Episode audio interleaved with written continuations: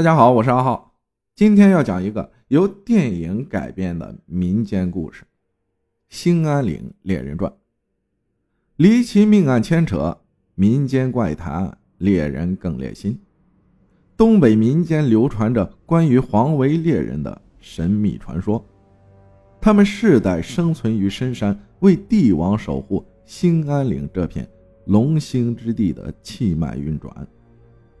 传闻猎人除了精通狩猎之法，更知晓驱鬼通神之术。在东北一处偏僻的山村里，悄然发生一起灭门惨案。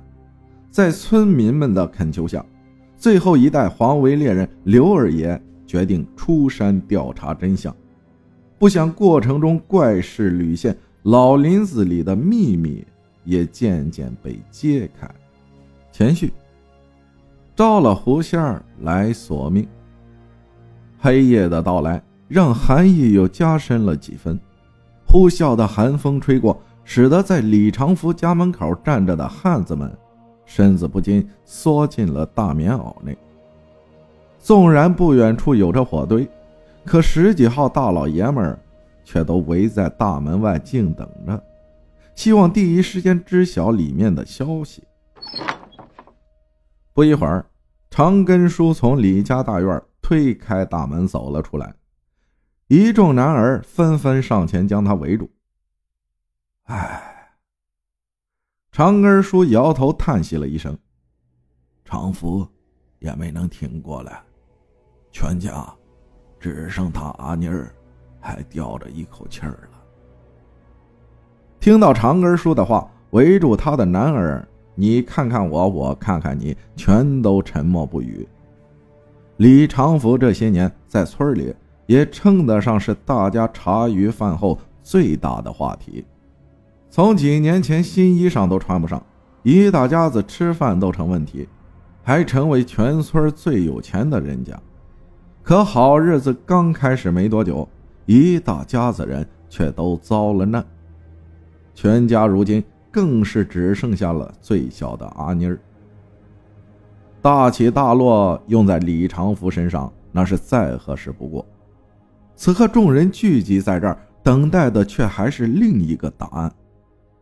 张铁柱忽然开了口：“长根说，都说长福叔家里遭了烟魂报复。”长根叔瞪了一眼，打断了张铁柱的话：“一天天的乱嚼舌根子。”长福这小子是招了狐仙了。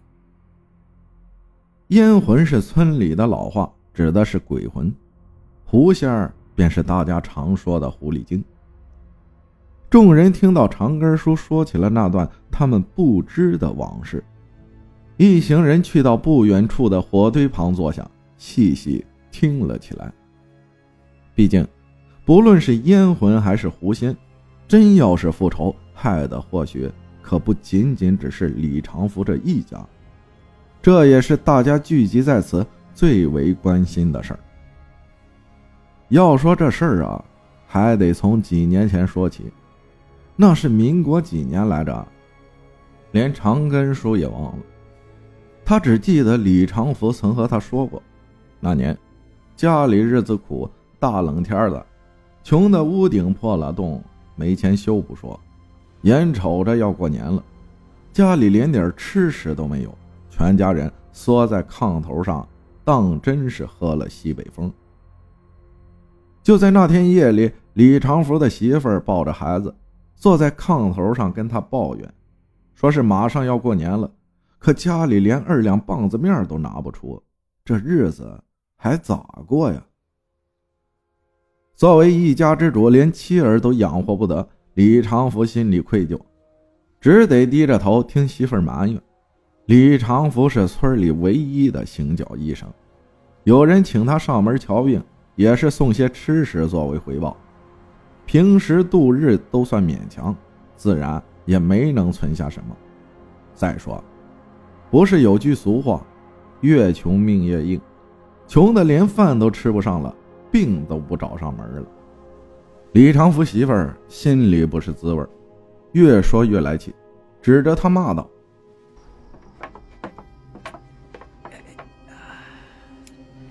眼瞅着就要过年了，家里连二两棒子面都没有，这日子怎么过呀？再等等，说不定啊，这两天都有人来瞧病了。越穷命越硬，哪有人有病？穷就是病，这半夜三更的，你还指望哪有人来看穷病啊？李长福讪讪一笑，原本他也没指望这些天有人能找他上门瞧病，可偏偏媳妇儿的抱怨声刚停下来，紧跟着家里房门被敲响了。李长福起身出去开门，发现来的是位生客。来人身材矮小，留着两撇小胡子，身上那黑色衣裳看上去怪怪的，颇有些像。死人的寿衣，头上戴着个小毡帽，脸色清白清白的，看着有些瘆人。询问下得知，小胡子是隔壁村的，说是家里太太难产，想让李长福帮忙跑一趟。他就纳闷了，生孩子找产婆呀，怎么会找上自己，而且还是从隔壁村过来请？小胡子叹了一声说：“铺子里的产婆都走了西口，山里本来会这门手艺的也不多，十里八村听说就李长福有医术，求他帮忙，跟着去救个急。”这时，李长福的媳妇抱着孩子走了出来，站在不远处望着李长福和小胡子。呼啸的寒风没能压下媳妇肚子里传来的咕咕声。李长福刚到嘴边，想要拒绝的话，又咽了回去。都说一文钱难倒英雄汉，只有真的到了这个境地，才能体会到话中的酸楚。尽管当天夜里山风很大，大晚上还要穿林子，指不准遇见什么危险，可李长福实在没了辙，只能壮着胆子答应了小胡子，回头嘱咐了媳妇两声。李长福跟着出了门，上了轿子后，随小胡子等人离开。山里路本就不好走，坐在轿子里颠簸的厉害，再加上寒风不断从帘子外吹进来，李长福心里越发的难以平静。中途掀了一次轿帘，不知何时起了薄雾，再加上夜里本就暗，超过三米外便看不清了。李长福伸出脑袋前后看了看，想要知道现在到了哪儿。可他刚回头，抬轿人那没有丝毫表情的脸上，绿油油的双眸，着实吓了他一跳。吞咽了一大口口水，李长福放下轿帘，重新坐了回去，深吸了两口气，尽量让自己不那么紧张，同时在心里自我安慰起来。咱穷的裤兜比脸盘子都干净了，人家能图我啥？在这样的阿 Q 精神下，李李长福那提到嗓子眼的心还真就落了下来。不知又走了多久，李长福在轿子里迷迷糊糊快睡着的时候，小胡子在外面叫了他一声，原来是已经到了。轿夫都已经将轿帘拉起来了。晃了晃脑袋，清醒点后的李长福这才走了下去。映入眼帘的一座气派的大院子，在大门口挂着四个足有水缸大小的红灯笼，将大院门口照得通明。李长福心头大惊，从未听说过山里还有这么气派的人家。唯一让他感到有些怪异的是。别人家的院门口都是摆放石狮、麒麟这一类，可这户人家摆放的，居然是两座石头打造的狐狸，这还真是头次见。李长福跟着小胡子进了院里，那要生孩子的二太太正疼得大叫，隔着两个院落都能听见。家里下人们忙的是不可开交，却偏偏忙得没个准头。李长福的到来让他们看到了主心骨，在小胡子的提示下，李长福安排下人们准备了接生要用的东西。别说，大户人家的动作就是快。李长福刚说完，不消几个呼吸的时间，东西齐全的都送了过来。原本还想歇口气儿，眼下也没了那个机会。李长福只得跟着小胡子去了二太太的房里，准备接生。前后两个时辰的忙活，二太太总算是把孩子平安生了下来。李长福出了屋，早有下人准备好了装着清水的盆端上来，他赶忙将自己沾满血的手伸到盆里洗了个干净。这时，小胡子笑吟吟的走了过来。对着李长福一阵吹捧感激，李长福对此只是笑了笑，没去接话。以前他只给牛马接生过，但没想到误打误撞的来到这儿，好在今天这活干的也算漂亮。只是这些话他可不敢给小胡子说。眼下李长福也没闲心听扯犊子的话，他只想快点拿到钱，然后赶紧回到家里。和老婆孩子热炕头，明天再拿着钱让一家子吃顿好的，也不枉费自己今夜的忙活。小胡子看出了李长福的想法，冲着隔壁屋子喊了一嗓子：“大太太，天儿不早了，我送李大夫回去了。”屋里一道黑影走到门边，跟着从里面传来了深沉而苍老的女声。多赏点儿，别让人家挑咱们理儿。话音刚落，一名丫鬟拖着一个装着小陶罐的盘子走了过来。李长福眼里已经冒出了小星星，他在猜，陶罐里装的是大洋还是银疙瘩呢？待侍女走到近前，小胡子打开陶罐，李长福瞬间傻眼，陶罐里。根本没有大洋，更别说银疙瘩了，居然全是高粱。小胡子抓了一把，塞进布兜里，跟着将布兜送到了李长福手中。这，李长福怎么也没想到，这么大户人家给自己的报酬会是一袋子高粱，自己拿这玩意儿回去有什么用？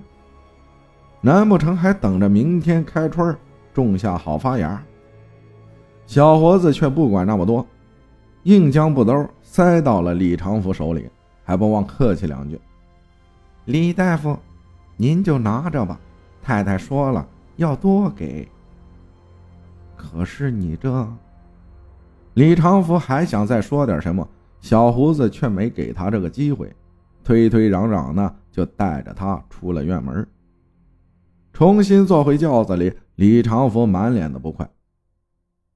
说大话使小钱儿，还得这样式的呀？给这两把高粱面够干啥用的？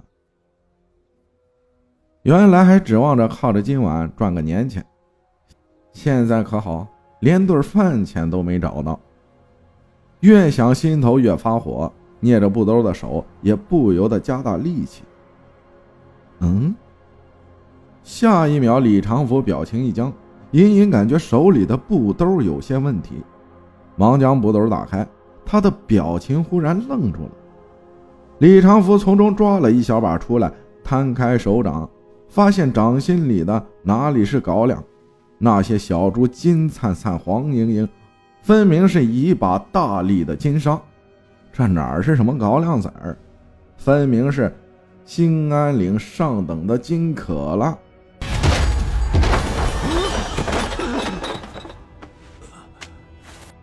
轿子忽的剧烈颠簸了一下，好在李长福死死抓住手里的金科了，这才没掉地。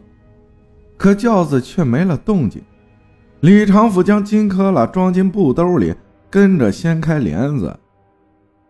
轿子已经停下，轿夫站在一旁没个动静，也不知发生了啥。李长福从轿子里走了出来，发现自己已经在树林之外。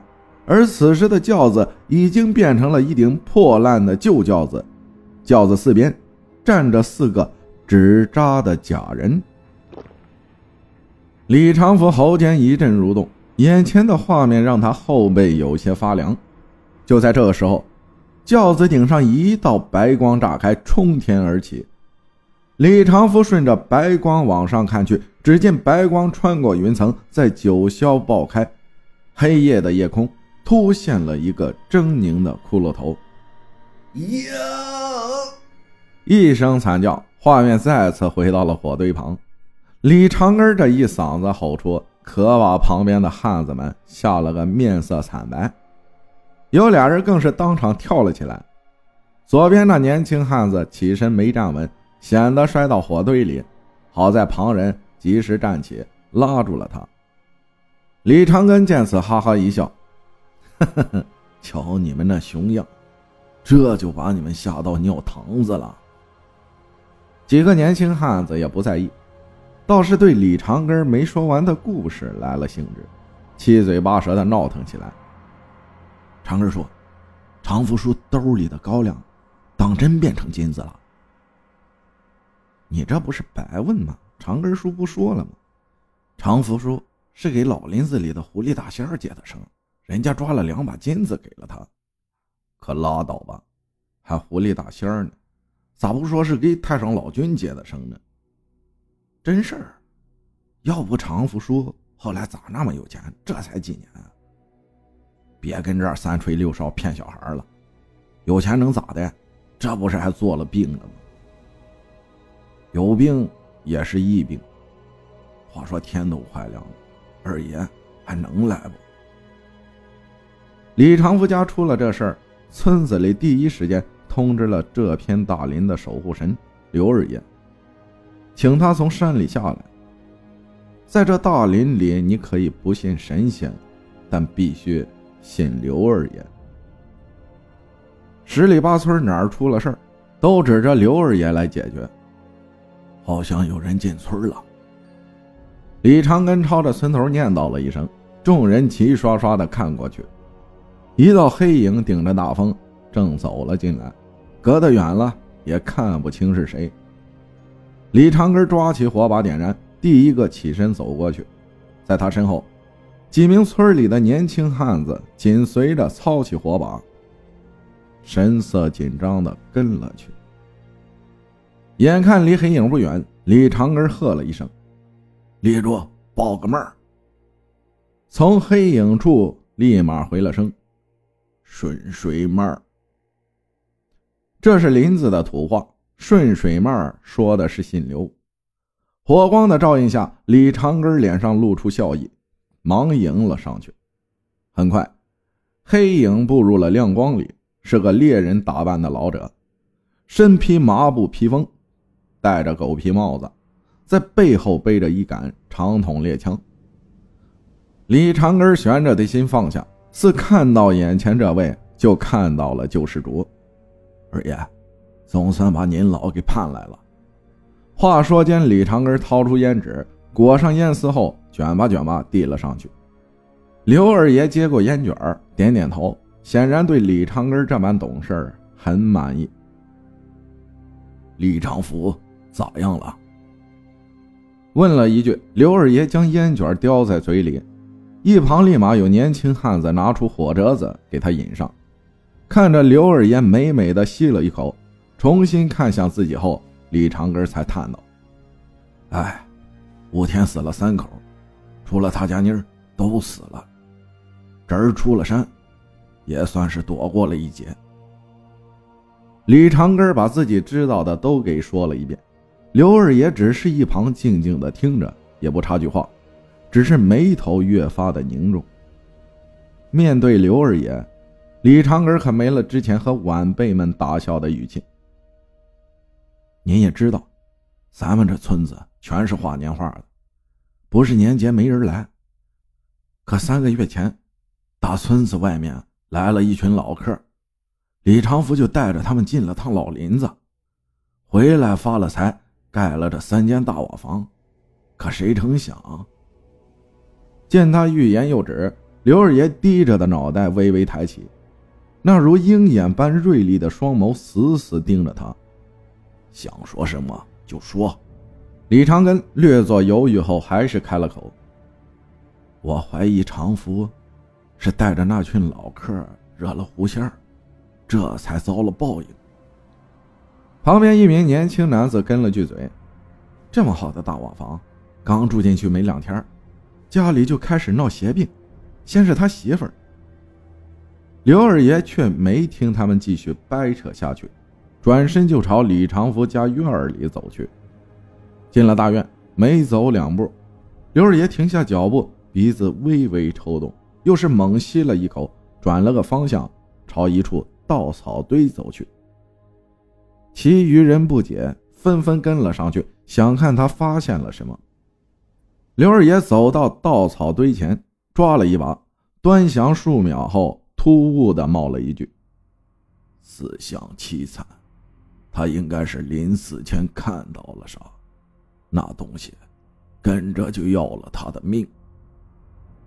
一众村民大惊，心头大呼，简直神了。屋内，李长福的媳妇身穿花棉袄，吊死在房梁上，死的那叫一个惨，到死双眼都没闭上，舌头伸得老长，那画面看一眼就得做上十年噩梦。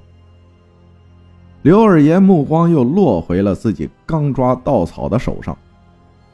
此刻被稻草碰过的地方湿哒哒的，沾满了粘液。死的离奇，是不是淹死的？刘二爷的话让旁人张大了嘴，看着他满是不敢相信。就在隔壁瓦房后面一个大水缸内，一双如莲藕般的小孩脚掌露在了水缸外面。李长根点点头：“是啊，二爷，最后是常福他。”火！刘二爷低喝了一声，李长根赶忙将火把送了上去。火把点燃稻草，飞速燃烧着，但这火光却不寻常，竟是发出红色的光。刘二爷看着稻草上燃着的红光，眉头一沉，表情凝重。最惨的，应该就是他了。在最左边的灶房内，李长福烧焦了的尸体摆放在地上。那模样简直看不出是个人。今儿早还是他女儿来到灶房才发现，李长福身子被插进了做饭的灶台里，全身燃着火，人早已没了气儿，任凭那灶火烧着身体。几名年轻汉子，你看着我，我看着你，满眼的惊骇。谁也不知刘二爷是怎么瞧出李长福一家如何死的。但越是如此，越让村民们感到刘二爷的神秘和可靠。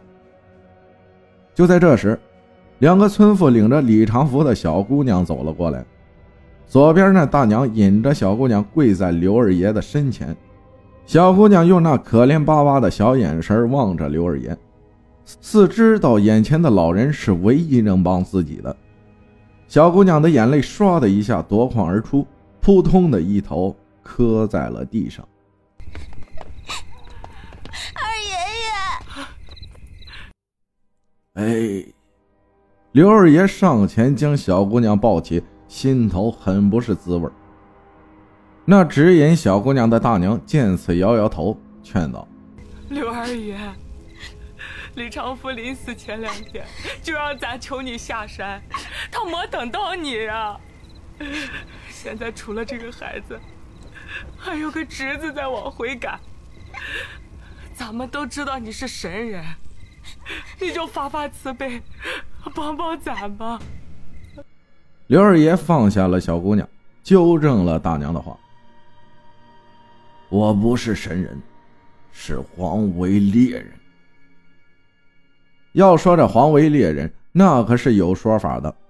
自打满清入关时。”关外龙兴之地便被封锁开来，朝廷设独立职务于此，是为黄维猎人。猎人终身生活密林之中，狩猎传说中的珍奇野兽，并守护这片林子。只是现如今皇帝都跑了，刘二爷这算是最后一代黄维猎人。刘二爷低头看了一眼孤独无助的小姑娘。抬手揉了揉她的小脑袋。李长福给我治过伤，他这条命我没救上，我不能再让他的闺女把命搭上。说着，刘二爷眼珠子滴溜溜的一转，很快有了办法。你们马上找人搭建戏台，最迟今天夜幕降临之前要完成。到了晚上，我自有办法降了那东西。听了刘二爷的话，李长根忙应了一声，跟着就带人去收拾布置了。夜里。刘二爷将李长福家里仔细查了一遍，心里更加确定了自己判断，知道是啥玩意儿在作乱。刘二爷随后便让村民们将李长福一家收了官，告诉大伙儿不用怕报复，安心给李长福家收尸。将李长福的后事安置好，刘二爷这才去休息，毕竟上了年纪，一个通宵可熬不住。到了第二天，出山采购刚回来的村长亲自来请了刘二爷起床吃饭。吃过了早饭，村长带着刘二爷去还在搭建的戏台查看。只是在巡查戏台的时候，村长忍不住心中的疑惑问了出来：“二爷，常福家闹的不是鬼神吗？可不都说闹鬼神就得请法坛，我们搭戏台？”有什么用？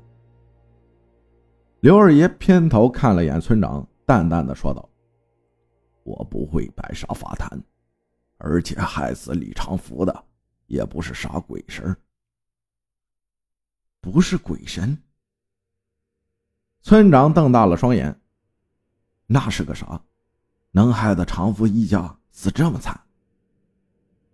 刘二爷索性停了下来，找个地方坐下。拿出旱烟吸了口，方才回道：“害死李长福一家的，是林子里的大马猴。”村长那发白的双眉皱成了一个川字。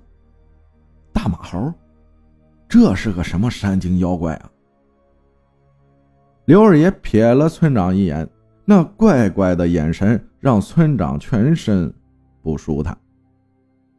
欲知后事如何，咱们下期接着讲。感谢大家的收听，我是阿浩，咱们下期再见。